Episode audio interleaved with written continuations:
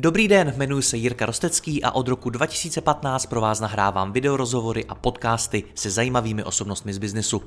Mým cílem je předat vám co nejlepší inspiraci o podnikání a řízení firem, prakticky a dohloubky.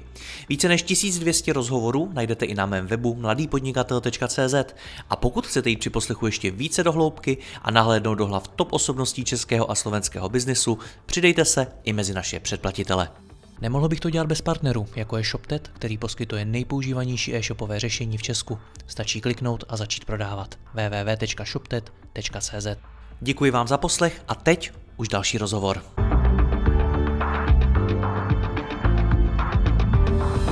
Max Kovář je šéfem logistiky Skladonu, který nabízí e-shopům a dalším firmám fulfillment. Díky své práci se Max dostane do celé řady skladů firm a může posoudit, jak na tom jsou a jaké nedostatky v nich vydá nejčastěji. A právě o tom si budeme povídat v tomto rozhovoru. Max, já tě vítám zpátky, ahoj. Zdravím všechny, ahoj Jirko, ahoj a děkuji za pozvání. Já moc děkuji tobě, první mi řekni, proč do těch skladů jezdíš? Ha, no, za prvé jsem zvědavý, Mm-hmm. To je jasný, jako logistik se naučím vždycky jako něčemu novému, ať je to na stranu toho jakoby vývoj, inovace nebo něčeho takového, anebo se podíváš, jak jsi to dělal třeba v minulosti a už si na to zapomněl, mm, to je přínos, takže to je jedna stránka věci a, a ta druhá část je ta, že děláme fulfillment, no tak občas se k tomu zákazníkovi chce žít podívat, protože vlastně, když mu prodáváš tu službu, tak ty bys mu neměl prodávat službu, protože si myslíš, že ta služba pro něho bude dobrá, ale vlastně mu prodáváš službu a jinými slovy se mu snažíš vyřešit otázku, co ho bolí. Mm, vyřešit mu nějaký čo, problém. Tak, tak, tak. Takže v čem ti konkrétně z, z hlediska řešení toho problému pomáhá, že přijedeš k tomu klientovi na sklad? Ale první, co je, tak vlastně jednáš s různýma lidma. Někdy jednáš opravdu s logistikem a tam eh, ten logistik víc ti řekne jako ty provozní věci hmm. a tak dále. Ale ten zákazník nemusí potřebovat jenom ty provozní věci, můžou to být věci spojené i s rozvojem té firmy a, a nebo s, nějaký, s nějakými cíly, a nebo třeba mluvíš uh, s majitelem nebo zakladatelem té firmy. A každý, jestli je to logistik, nebo finančák, nebo zakladatel firmy, tak každý se na to dívá trošičku jinak. To znamená, ty potřebuješ vidět, co je tam v tom provozu opravdu jakoby bolí a když se díváš na čistou logistiku, tak se na to máš podívat čistým logistickým okem. Takže pokud to není logistik, který je schopný ti to dobře popsat, stejně nejlepší je vidět. Hmm, hmm.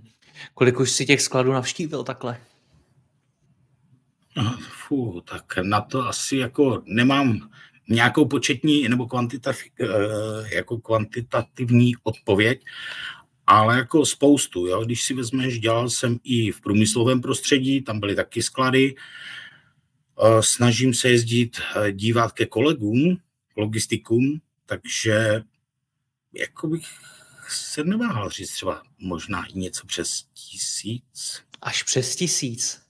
Je to, je to vždycky jiný, nebo je to vždycky stejný? Jako, když, si, když si člověk vezme sklad, tak uh, lajka může napadnout, no co to je, prostě stěny a v tom zboží, mezi tím běhají lidi a tak dále. Jaký ty z toho máš pocit? Ale vždycky já vím, kam jdu, to znamená, jestli je to malá firma, velká firma, tak trochu podle toho si děláš jako předem obrázek, domýšlíš si, jak by to mohlo vypadat a taky víš, s jakým, s jakým zbožím tam handlujou, to je taky nějaké specifikum. A když tam jedeš, tak uh, ať je to malá nebo velká firma, tak uh, oni to nikdy nedělají blbě, jakoby. Oni to hmm. dělají tak, jak umí, jo. Uh, tady nemůžeš říct, jestli to dělají blbě nebo špatně. Oni z, nějaký, z nějakou důvodu v nějakých podmínkách to dělají nějak a nejlíp asi jak dovedou, si myslím. Jo? Takže nemám na to nikdy nějaký svůj obrázek, jako jak to bude vypadat a to, jestli je to vždycky jiné, nebo jestli je to stejné, tak za mě je to stejné. Každého trápí nějaké problémy. Jestli je to malá firma, tak je to třeba už že růstem, jo, mají ten problém, že eh, prostě rostou a ty kapacitně nestíhá jak prostorem, tak procesem.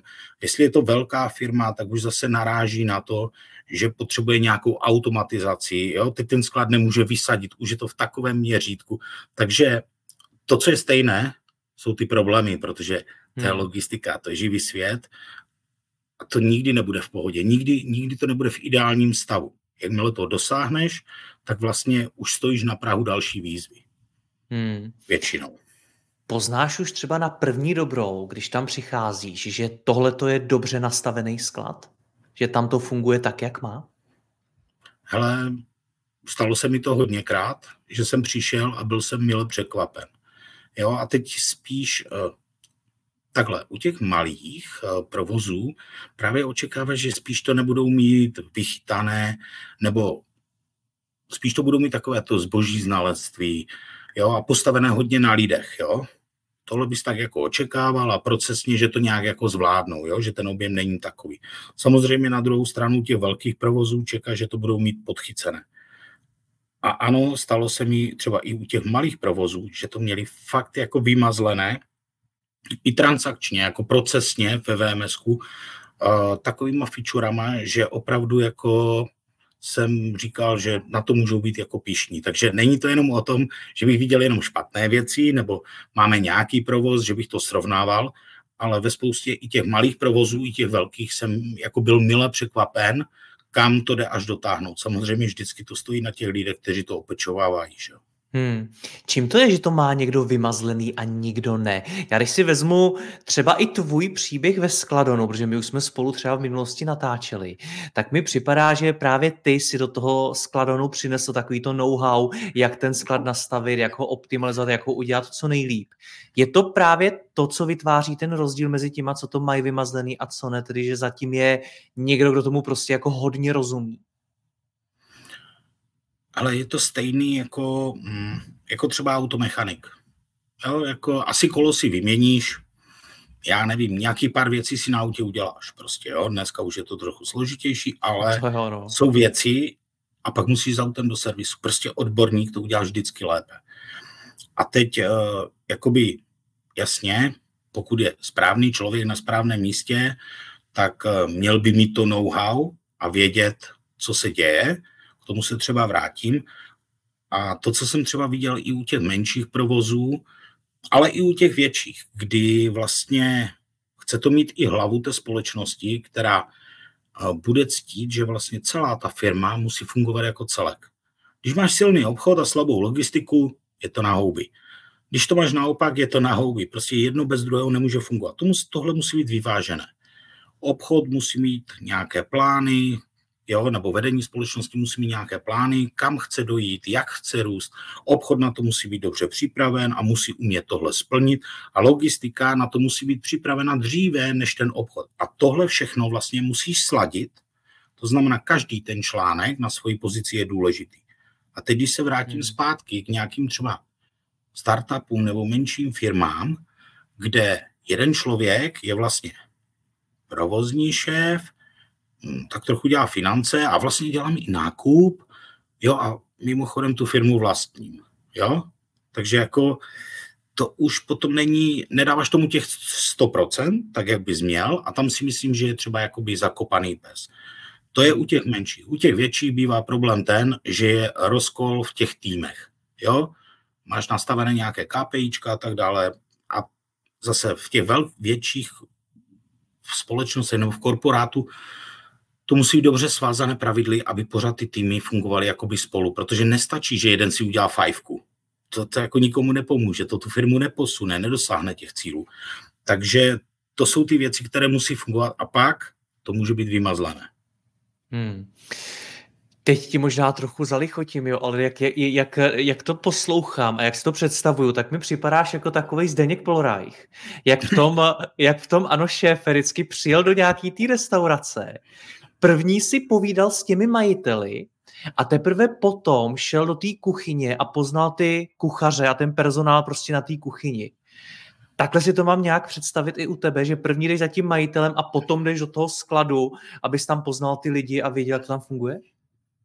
No, já Já to dělám akorát naopak. Já jdu nejdřív do skladu a Aha. pak většinou se snažím dostat jako někde výš, protože v tom skladu ti lidi ti řeknou, jo, a můžu už říct třeba konkrétní věci. Podíváš se, oni balí zásilku a čekají dvě vteřiny, než jim vyjede štítek. To první, co se ptáš, proč ztrácíš jako dvě vteřiny. Oni nevidí třeba na tisíci zásilkách nebo několika jednotkách tisíců zásilek. Nevidí ten problém, teď je to přece jenom, já nevím, tady dva tisíce vteřin jakoby za den, jo? ale když máš sta tisíce zásilek, tak to už jsou, dá se říct, směny těch pracovníků. Jo? Z to kapacity balících pracovišť a tou otázkou se dostaneš jako jednoduše. Proč se to děje? A on ti buď odpoví, že to nikomu neřekli, že to nikdo neví, anebo řekli, že už to řekli, řekli pětkrát.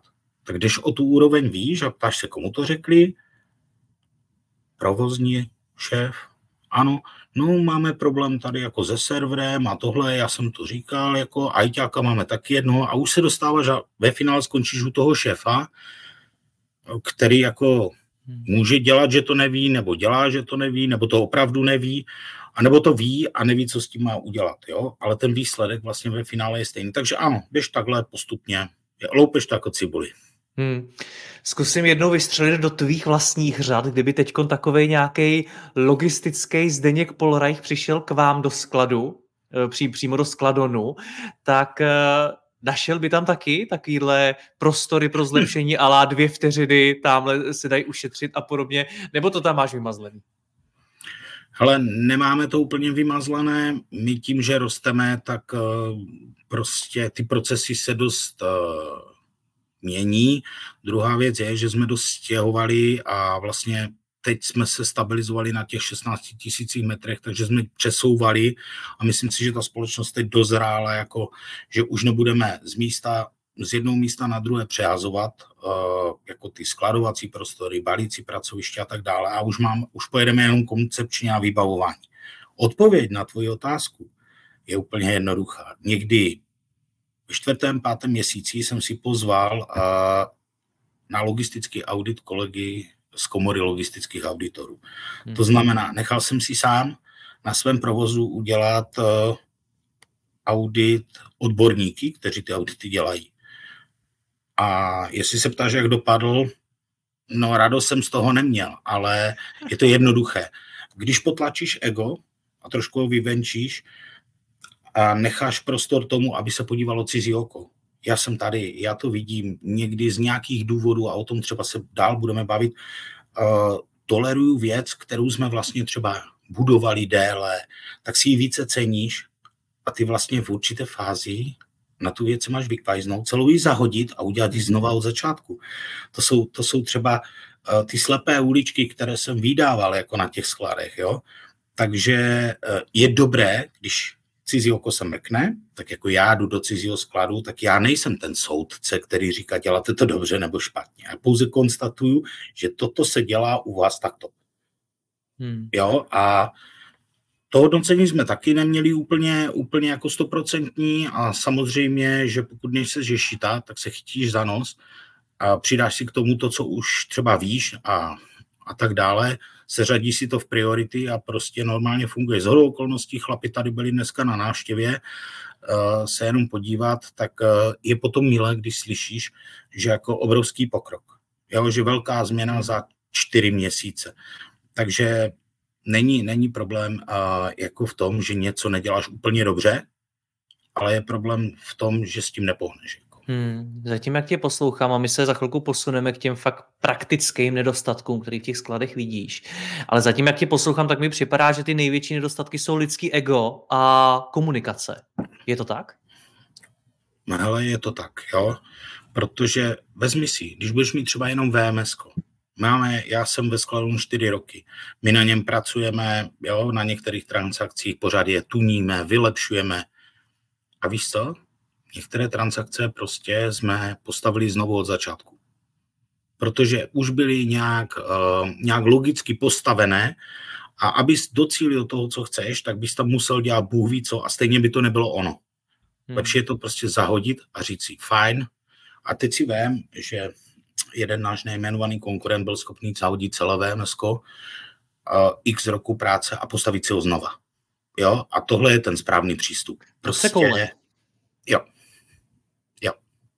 Takže tam jako ego pracuje těžce. No a samozřejmě komunikace důležité je se ozvat. Jo? Důležité je uh, komunikace jak směrem dolů, to znamená od uh, CEO, tak aby on řekl, toto je naše vize, toto, toho máme dosáhnout, tam půjdeme. A zase jako ten top management, aby to dal k tomu middle managementu, že a dobře vysvětlit, proč tam jdeme, jakými kroky tam dojdeme a, jak se, a že to budeme dělat společně. Že ne, není to o tom si udělat u sebe fajfky. Takže ta komunikace je taky základ. Hmm. Pojďme na to. Ty jsi v rámci přípravy eh, na tento rozhovor to rozdělil do řady kategorií, ty jednotlivé právě nedostatky, které v těch skladech eh, nejčastěji vidíš. Tak pojďme postupně, protože jinak se nám to rozhází a bude to nepřehledný. Začněme příjmem. Tak kde na příjmu vidíš nej, nejčastější nedostatky? Hele, uh, příjem, když si vzpomenu řezem těch skladů, tak uh, příjem mývá jako dva nejčastější jakoby problémy. A to je prostor a jakoby ten průtok tím prostorem. To znamená, když si vezmeš prostor u těch menších firm, vidíš, že, a já to trochu spojím teď s expedicí, vidíš, že dopoledne je to příjem a odpoledne je to expedice. A jsou to třeba jedny vrata. Jo? A ještě je třeba fajn, jako když ten příjem je rampa a z té rampy vedou dveře do výtahu a ty to expeduješ jako z prvního patra, máš tam jeden výtah, to jsem taky viděl, jo. Takže to jsou prostě, jako to jsou tak, uh, to je takový hazard s tím, že se ti uh, něco pokazí, jo, nepojede ti výtah, se čudu, jako nosíš nové palety po schodech, to přece jako nedáš, jo. Takže to jsou, uh, to jsou jako věci, které bys tam mít neměl. A ta druhá věc, a to jsem viděl třeba u velkých provozů, jako měli třeba dostatečný prostor. Ale problém byl v tom, že když si vlastně udělal vykládku, tak to zboží tam bylo schopno stát třeba 6, 8, 10 hodin a neli do druhého dne. Jo?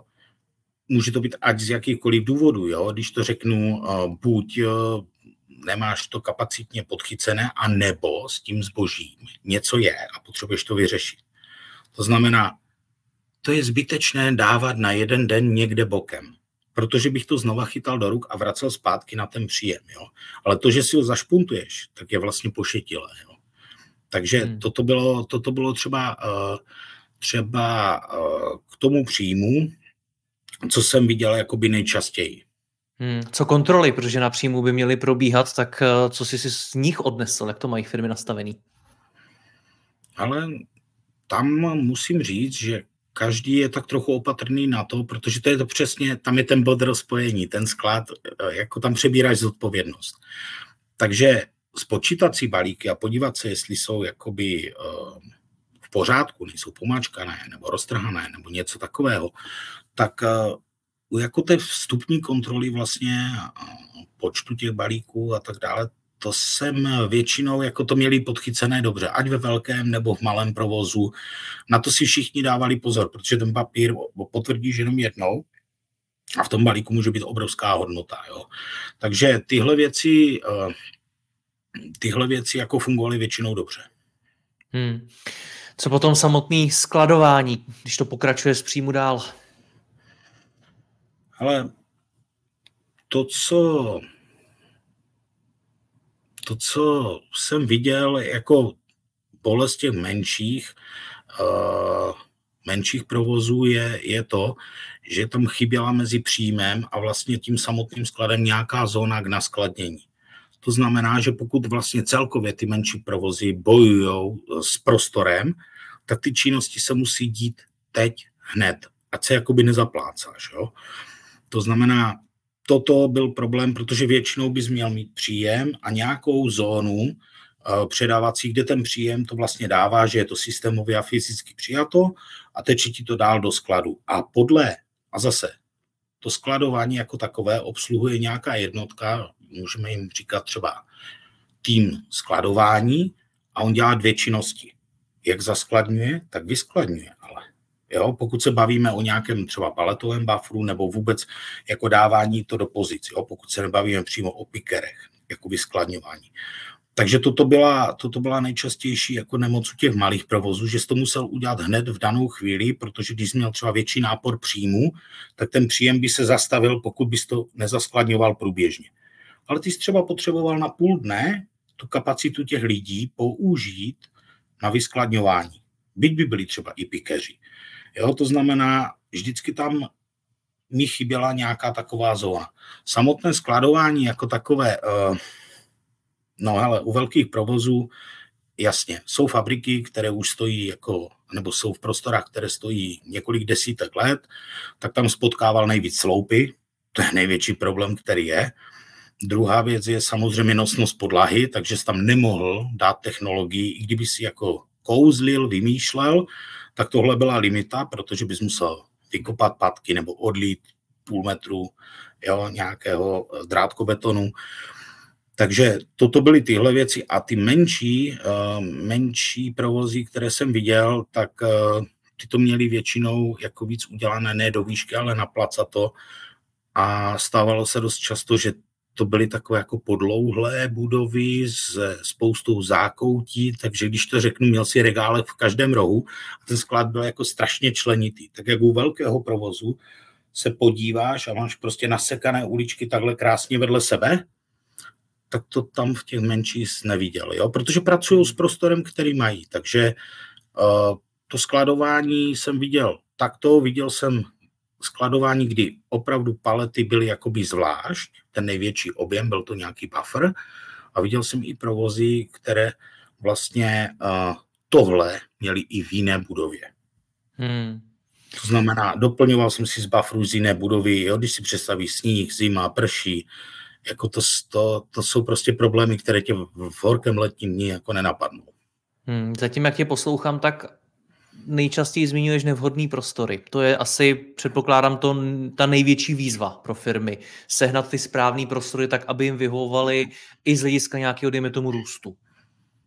Určitě, jo, a můžeme se zase vrátit k té počáteční debatě, co jsme měli o VMS. Představ si, že jsi jako podnikatel, někde něco rozjedeš v nějakém prostoru, řeknu tady 200 metrů čtverečních, jsi v nějakém starším areálu, ty si jako spravíš jo, po roce, dvou podnikání a ty ti přestanou jako vyhovovat. A teď se máš přestěhovat, řekneš, ale tady jsem to správil, já jsem si udělal nové světla a všechno a tohle a mám tady omítky. Jo? A to je přesně to rozhodnutí, kdy ty bys měl jako vědět, jestli chci jako růst až do nebe, tak v tom případě tady se mi to nemůže stát. Hmm. Ale jsou i takoví, kteří se fixují na to, že tam už dali peníze a proto se to snaží lepit jakoby tam. A tím vlastně dělají problém tím místem tomu procesu. Kolikrát se stěhoval skladon? Já si pamatuju, když jsem mi v nějakém rozhovoru vyprávěl o ty, kde, kde to byly? V garáži byl ten první sklad, nebo co to bylo? Ty, já si myslím, že to bylo ve Vítkovicích, to bylo až jako to druhé, a to první vypadalo jako garáž. Já vím, že to mělo úplně hroznou podlahu, ta fakt vypadala, že tam byly jenom jako vyskládané cíly. Já tomu říkám hliněná podlaha. Jako hmm. to, a tam se to dá rozjet, ale pak je potřeba, tady jako náš šéf Konstantin udělal to, že prostě sice se přestěhoval do většího, do lepších prostor, vhodnějších, ale už tam on měl v hlavě, že tenhle prostor je dočasný a budu se stěhovat do Ačkového skladu. Budu mít obrovský sklad, budu mít 10 metrů výšku a tam můžu kouzlit a dělat ty věci. A to bylo dva roky, dva roky předtím, než se tady opravdu přestěhoval a prostě tam jsou jasně nastavené ty vize a ty cíle, kam chci dojít a proč tam chci dojít a co mi to přinese a kam je to až pustí. A to je přesně hmm. to, o čem jsem se bavil. Hmm. Ještě zůstaňme u toho skladování samotného. Vidíš tam nějaký častý nedostatky z hlediska samotného vybavení těch skladů? Ale uh, tam, když to řeknu v těch jednoduchých uh, skladovacích technologiích, jako je regál, nemáš moc co pokazit. Jo?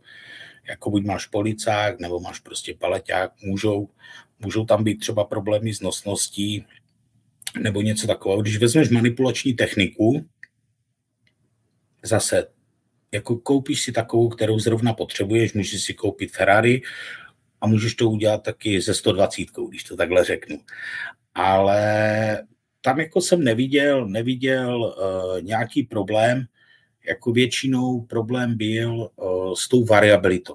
To znamená, něco mám a už to nedokážu dál jako škálovat. Nejsem při, při, uh, připraven to jakoby přestavět. A to zase souvisí jakoby s tím prostorem. Hmm. Ještě něco tě napadá k tomu samotnému skladování, co jsme nezmínili? Co vydáš často?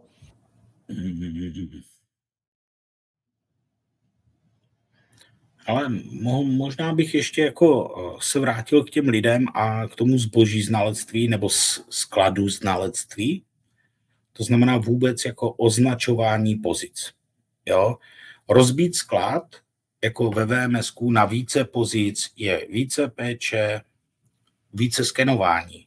Když budeš mít celou policii, jednu, jednu jako pozici, tak uh, se ti to třeba bude hůř hledat, možná jako na přípravu pro ten sklad, celý si ho rozdělit, kde co budu mít a na přípravu vůbec toho skladování, jako analýza a příprava, když to řeknu v téhle fázi, je nějaký čas, ale když to uděláš, tak si vím, že ten pikér půjde a když mu necháš 30 cm okýnko, ve kterém to je, a než 1,20 m policí, kde má 50 skauček, pokud nebude zboží znalec, tak ji bude hledat.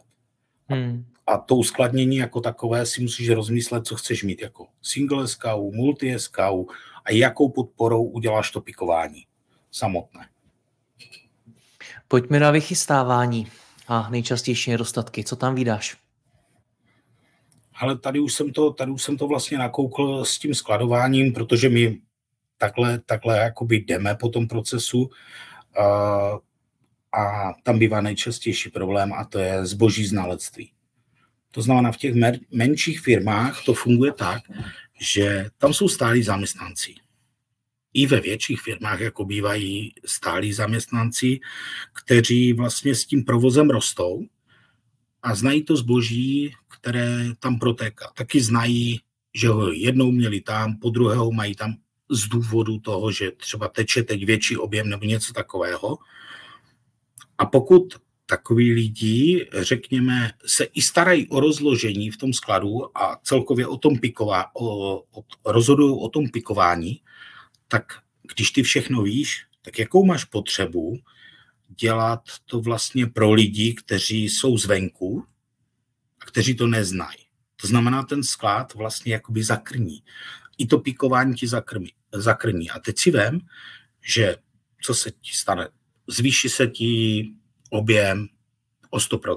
Potřebuješ dobrat lidi. Ty tam dáš nové a oni nebudou chápat, proč je to tak, proč to není označené. Přece pro tohle se vždycky chodilo tam do toho rohu.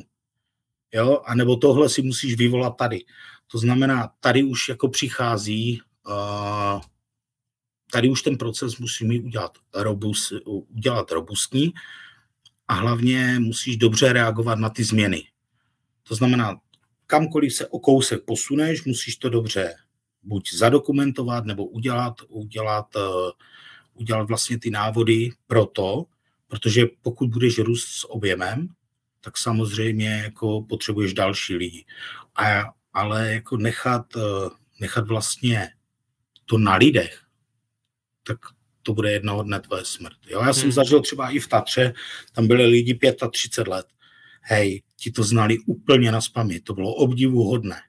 Na druhou stranu nechat to jako na nich uh, by bylo velmi špatné. Jo? Tady zase hmm. musí zasáhnout ten šéf toho provozu, že to je fajn, že to znají. To je dobré plus, ale neměl by to být základ. Jo, jako takový. Jde, jde tady v rámci tohle toho místa, kde se v tom procesu jsme, i o ty kroky? To je to místo, kde se počítá, kolik ten picker třeba nachodí, jestli by to šlo zefektivnit a podobně? Jo, tady se kousek zpátky můžeme vrátit i třeba k tomu zaskladnění, kdy uh, to se mohlo třeba zmínit, kdy pro poslední položku jdu vždycky o dva metry dál. To znamená, ty bys měl se i podívat, kolikrát ten člověk jako musí tam chodit a rozložit uh, to zboží vlastně uh, vstříc tomu, jak, jak jakoby grupuješ ty objednávky dohromady. Protože to, co jsem viděl a vlastně u vychystávání většina, a to je obecný princip, se snaží dávat objednávky dohromady. Málo kdo chystá jedna trasa, jedna objednávka. Je to blbost. Jo? Většinou to zhlukneš do pěti, deseti, dvaceti, třiceti nebo 30 objednávek dáš do jedné výdejky a máš to jednu trasu. Jo? Ale i tak se musíš zamyslet, jestli tamhle nejdeš o 10 metrů dál a rozložit prostě to zboží. Jo? Takže tomu hmm. pickingu, tomu vychystávání, zase jako to skladování s tím vychystáváním je dost úzce spjato a tohle musí být v nějakém balancu. Hmm. Jo? My se tím dostáváme, my se tím dostáváme i k balení samotnému. Tam vidíš, jaké nejčastější problémy? Ale u balení viděl jsem, uh, viděl jsem takovou, uh, takovou customizaci u balení, kdy balíček jako balíš třeba i 6 minut, 8 minut. Jo, vem si, byl jsem na návštěvě jako v Amazonu a tam cvakali balíčky od 30 do 50 vteřin, vypadávali z těch stolů. Jo, při nějakém objemu potřebuješ, aby to takhle bylo. A zase, když se podíváme na balení, tak ze začátku ti stačí co? Deska, tam někde máš odložené krabice nebo pytlíčky, tady máš někde lepící pásku, tu si třeba urveš nebo ukrojíš nožem nebo něco takového. Jo, ve finále viděl jsem i to, že vlastně piker vypikoval do bedínky, pak to dovezl na pracoviště a tam byl člověk u tiskárny, který tisknul štítky a dával je do těch bedínek. A ty bedínky s tím vypikovaným i s tím štítkem jeli vlastně na vlastní balící pracoviště, kde se to zabalilo.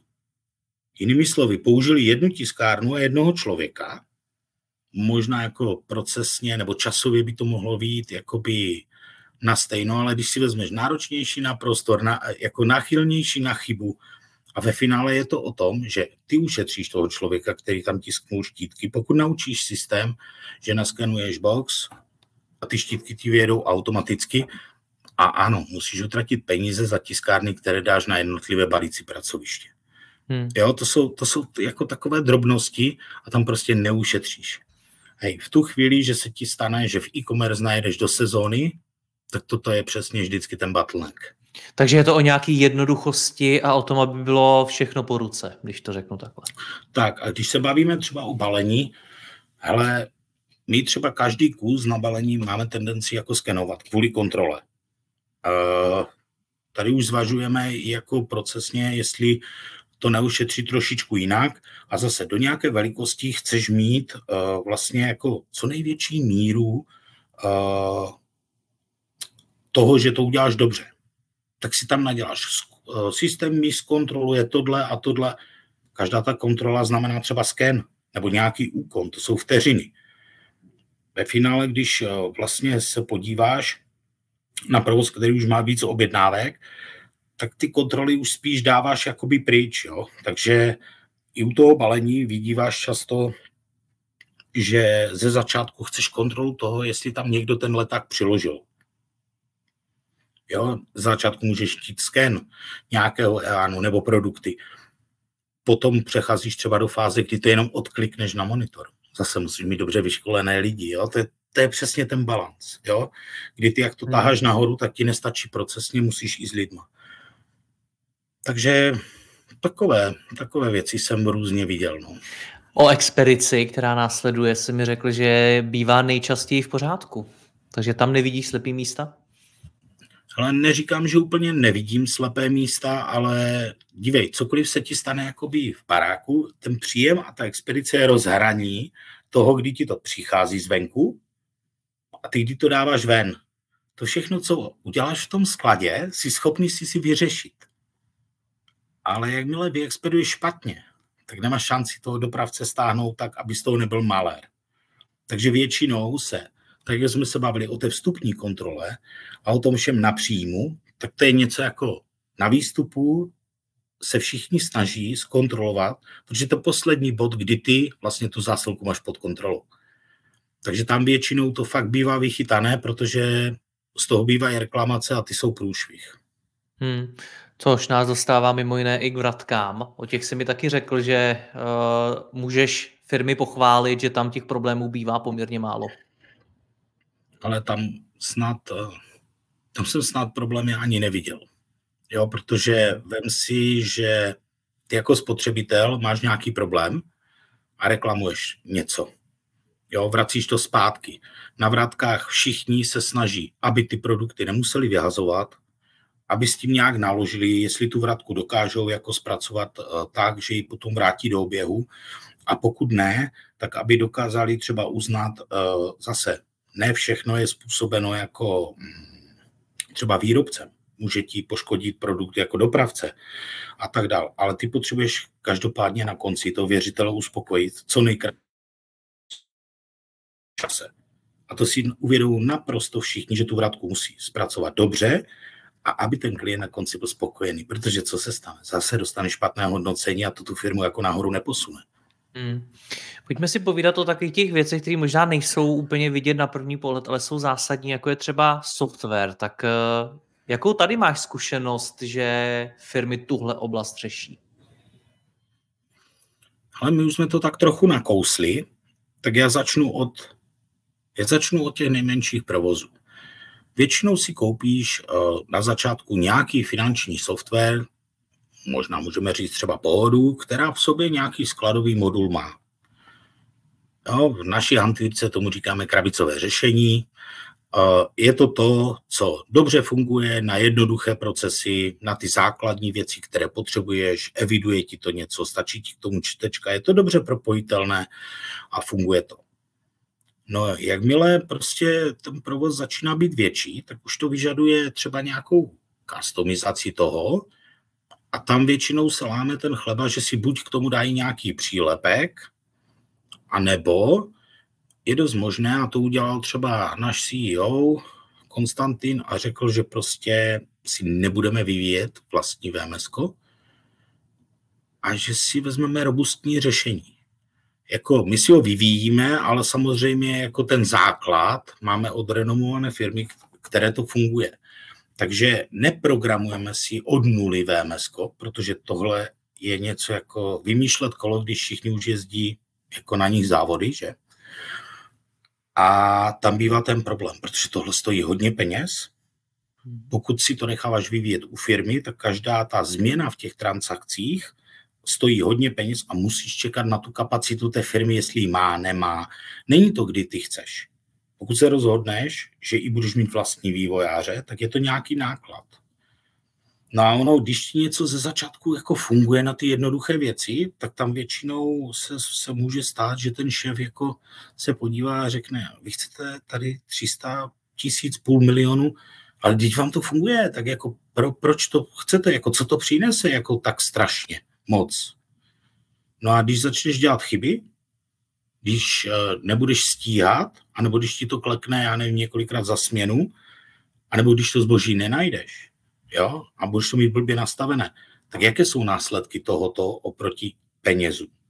Takže tady bývá jako jeden z největších problémů a ten druhý, o tom už jsem se bavil. Představ si, že od tohohle se posunul za tři roky, tři roky na něčem makáš teď zjistíš, že tam chceš dát třeba automatizaci. Na VMS, které naviguje lidi, tak chceš, aby VMS umělo navigovat dopravníkové systémy, skladovací věže, a to je spousta, spousta jako signálů, co to vysílá v nějakém čase, potřebuješ odezvu v mili vteřinách. Jo? A to, co ty jsi vytvořil, na to nebude fungovat. A tam ty to musíš zahodit hmm. a udělat to prostě od začátku. Z tvý zkušenosti zálohují firmy, běžím to na cloudu, nebo ne? jo, to je dobré. Uh, u těch menších jsem viděl většinou, a to byla, myslím, zrovna jako odezva s tou tiskárnou, jak jsem zmiňoval třeba na začátku, že čekali na štítek, tak uh, bylo to o rozšíření serveru. No, je to taková jako ta skřínka, která vždycky byla, měla nějakou velikost ale ona třeba za tři roky má mít dvojnásobnou velikost. Jo, ale my máme jednoho hajťáka a ten dělá jak úpravy, eh, tak tady tahá kabely, tak nám přijde poštelovat tiskárnu a tam se čudu a to je přesně ono. Jo? Teď, když se podíváš, tak jim to běží on-premise, neboli jako na železe, když to takhle řeknu, a ty vidíš, že nemají žádnou zálohu.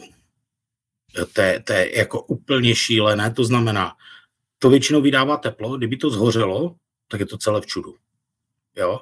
To znamená zase cloudové řešení, jasně měsíčně jsou to větší náklady, je to problém, ale je to jistota. protože jako cloudové řešení má vždycky zálohu. Hmm. Co z hlediska financí, eh, nacenění balení, celkově těch procesů a podobně, je tady něco, co vydáš jako častý nedostatek? Ale víš, jak je to s naceněním? A ono na začátku toho biznisu něco naceníš. Jo? A vlastně ty naceňuješ vlastně ve chvíli, kdy ani ten proces nevidíš. A ten controlling nad těma financema, to je jakoby ta další věc. Ono se ti může stát, že teď tě nějaká operace stojí 30 vteřin, takže ty jsi to spočítal, nějak jsi to nacenil, tak samo obal a tak dále. A teď si představ, že tím, jak uh, měníš procesy ve skladu, anebo zákazník ti postupně celý rok bude tamhle co dva měsíce přidávat. Víte, já bych potřeboval ještě tady trošičku, jo, a tady bych potřeboval mašličku. A nemůžete mi tam napsat vzkaz? A ty vlastně bys měl neustále jakoby kontrolovat, jestli to máš jako naceněno dobře u toho klienta. Jo? Jestli, jestli jako už nejseš pod nákladama a to jsem jako často viděl, uh, že na tyhle věci se jakoby přichází jakoby v cyklu jednou ročně. Jo, v nějakém takovém jako, to znamená, může se ti stát, že pokud ten klient se ti dynamicky vyvíjí a přidává do toho nějaké customizace, jo, ten marketing v tom e-commerce je fakt silný a může se ti to měnit z měsíce na měsíc, jestli je to balení, že chci takové, chci tam dát mašličku, chci tam napsat zkaz, no tak a najednou zjistíš, že z 50 vteřin za balení nebo 30 máš třeba minutu 20 tak jsi prostě jakoby jinde. Jo. To hmm. samé s obalama. Hmm. Ještě máme jednu kategorii a to, je, to jsou lidi, HR, jejich nábor, vedení a podobně. Tam vydáš co nej, nejčastěji? Ale a to si myslím, že je jako průřezem, průřezem všude a to je, že je dost důležitá ta komunikace. A průřezem všude u menších i větších firm jsem viděl, že když přijde jakoby inováček do toho provozu, tak zaprvé nedostal na začátku jako ten vstup, co vůbec budeš dělat, co se od tebe chce. Jo, ono je to vlastně, já jdu do práce. Na začátku chybí, hele, my ti dáme tyto možnosti, budeš dělat toto a toto od tebe vyžadujeme. Tak, přijde vlastně vůbec na to pracoviště a tam to i v malých, i ve velkých firmách může fungovat tak, že ho hodí prostě do vody. Jo, on tam nějak jako možná přežije, možná nepřežije. Jako je to takové, že ti silnější se chytí, je to takový jako přirozený filtr. Ale pokud ty potřebuješ výkon, tak potřebuješ do toho člověka, pokud není z oboru, nainvestovat. A dobře ho prohlédnout, jestli vůbec má ten potenciál být dobrým operátorem, dobrým pracovníkem. Uh, takže ta selekce toho, aby takový lidé se třeba nedostali na provoz, by měla probíhat i u toho HR, protože samozřejmě, když ti dám jako, jako lídrovi tady 10 brigádníků, kteří budou úplně noví, a to personálním ani neudělá jako by tu filtraci, jestli vůbec jako umí používat tady ty technologie a dají ti tam babičku, co neumí používat Android a ty čtečky na tom takhle jedou, tak máš průšvih. Jo, a to zjistíš až dole, celá procedura v čudu. To znamená, i toto je potřeba pohlídat a to jsem viděl jako, jako svým způsobem všude. Hmm. V těch velkých provozech to dobře funguje, protože on je velký, robustní a tam prostě uh, ty dva, tři dny, než ten člověk se tam jakoby utopí, ten, uh, tu velkou firmu, ta velká firma to přežije. Ten malý provoz to většinou jako má ta tendenci tát ke dnu. Hmm. To je celá, kat, celá série různých kategorií, je to strašně široký téma, o, čeho, o kterém jsme se bavili. Jak se na to přichází? Jak, jak toto to třeba máte nastavený vy ve Skladonu, abyste tyhle ty nedostatky odhalovali? Hele, uh, důležité je řídit, uh, řídit firmu primárně přes čísla. A já budu říkat primárně, protože já jsem jako uh, zvyklý používat i jako nějakou intuici nebo ten pocit. Ale primárně ty čísla ti řeknou, jestli je to dobrý anebo špatný. nastavit si nějaké, uh, nějaké normy, řekněme, a pokud ty z těch norm vybočuješ, ať už jakoby směrem nahoru nebo dolů, tak musíš vědět, proč se to děje. Jako není problém, že se ti něco odchyluje a že ti něco zhoršuje výsledek, ale je problém, když nevíš, co to je. Jo? A nastavit si tyhle kontrolní mechanismy je naprosto jednoduché. Pokud máš VMS, tak uh, ono má nějaké data. Někde je schraňuje. Existuje od Microsoftu taková báječná aplikace Power BI, a to, si, to je na analytické reporty. Jo? Pokud se podíváš v nějaké časové ose a vidíš nějakou lineáru, tak prostě vidíš, jak se ti vyvíjí. Jo? Pokud do toho promítneš nějakou lineární prognózu, tak vidíš, jestli vlastně tu přím, jdeš tím výsledkem nebo tím výkonem směrem nahoru, anebo jestli někde začínáš téct. Jo? V tu chvíli, když se začínáš odchylovat, tak bys měl začít reagovat. A teď některé věci, řekněme, ty procesní, o kterých jsme se bavili, picking, teď řeknu konkrétně třeba přeskladnění zboží. Jo? Teď jsme dělali nějaké přesuny a prostě, jakmile jsme přesunuli zboží, tak já jsem následující týden viděl okamžitě, že se začal měnit picking, jako, uh, nebo čas naplnění těch videek, jsem viděl, že se mi začal měnit. A tam ty musíš umět zareagovat, protože nejdřív si ti lidi budou stěžovat, asi tak týden, dva mezi sebou, pak eh, to řeknou směnovému. Když se to dostane jako úplně k tobě, tak uběhne měsíc a půl a když si jako představíš, že tam běhá 50 lidí, tak víte, s kapacitou 50 lidí, byť bys 10 tam nemusel mít, tak máš průšvih. Jako, to je jako nechutný výtok financí. Takže je potřeba si nastavit kontrolní mechanismy uh, na jednotlivé jako úkony a mít je rozebrané co to čekám a co hmm. vlastně říká ta praxe.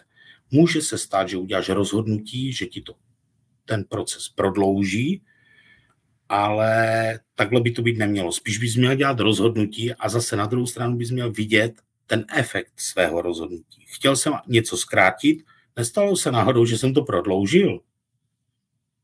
Jo, takže ten kont- Takže v logistice platí, co neměříš, to nekontroluješ. Jo. To je a je to primárně o číslech. Hm? Maxi, já ti děkuji za rozhovor, ať se vám ve skladu daří, měj se hezky, ahoj. Díky moc, bylo to super, mějte se krásně, ahoj Jirko. Děkuji vám za poslech tohoto rozhovoru a zvu vás i mezi naše předplatitele. Tvořím pro ně speciální rozhovory se zkušenými podnikateli, manažery, freelancery a dalšími profíky ze světa biznisu. V tématech jdeme ještě hlouběji a připravujeme pro vás konkrétní praktické zkušenosti z podnikání. Snadno tak objevíte cené zkratky a informace, které vám pomohou ve vašem biznesu. Více zjistíte na www.mladýpodnikatel.cz lomeno předplatné. Děkuji vám a zase někdy naslyšenou. Jirka Rostecký.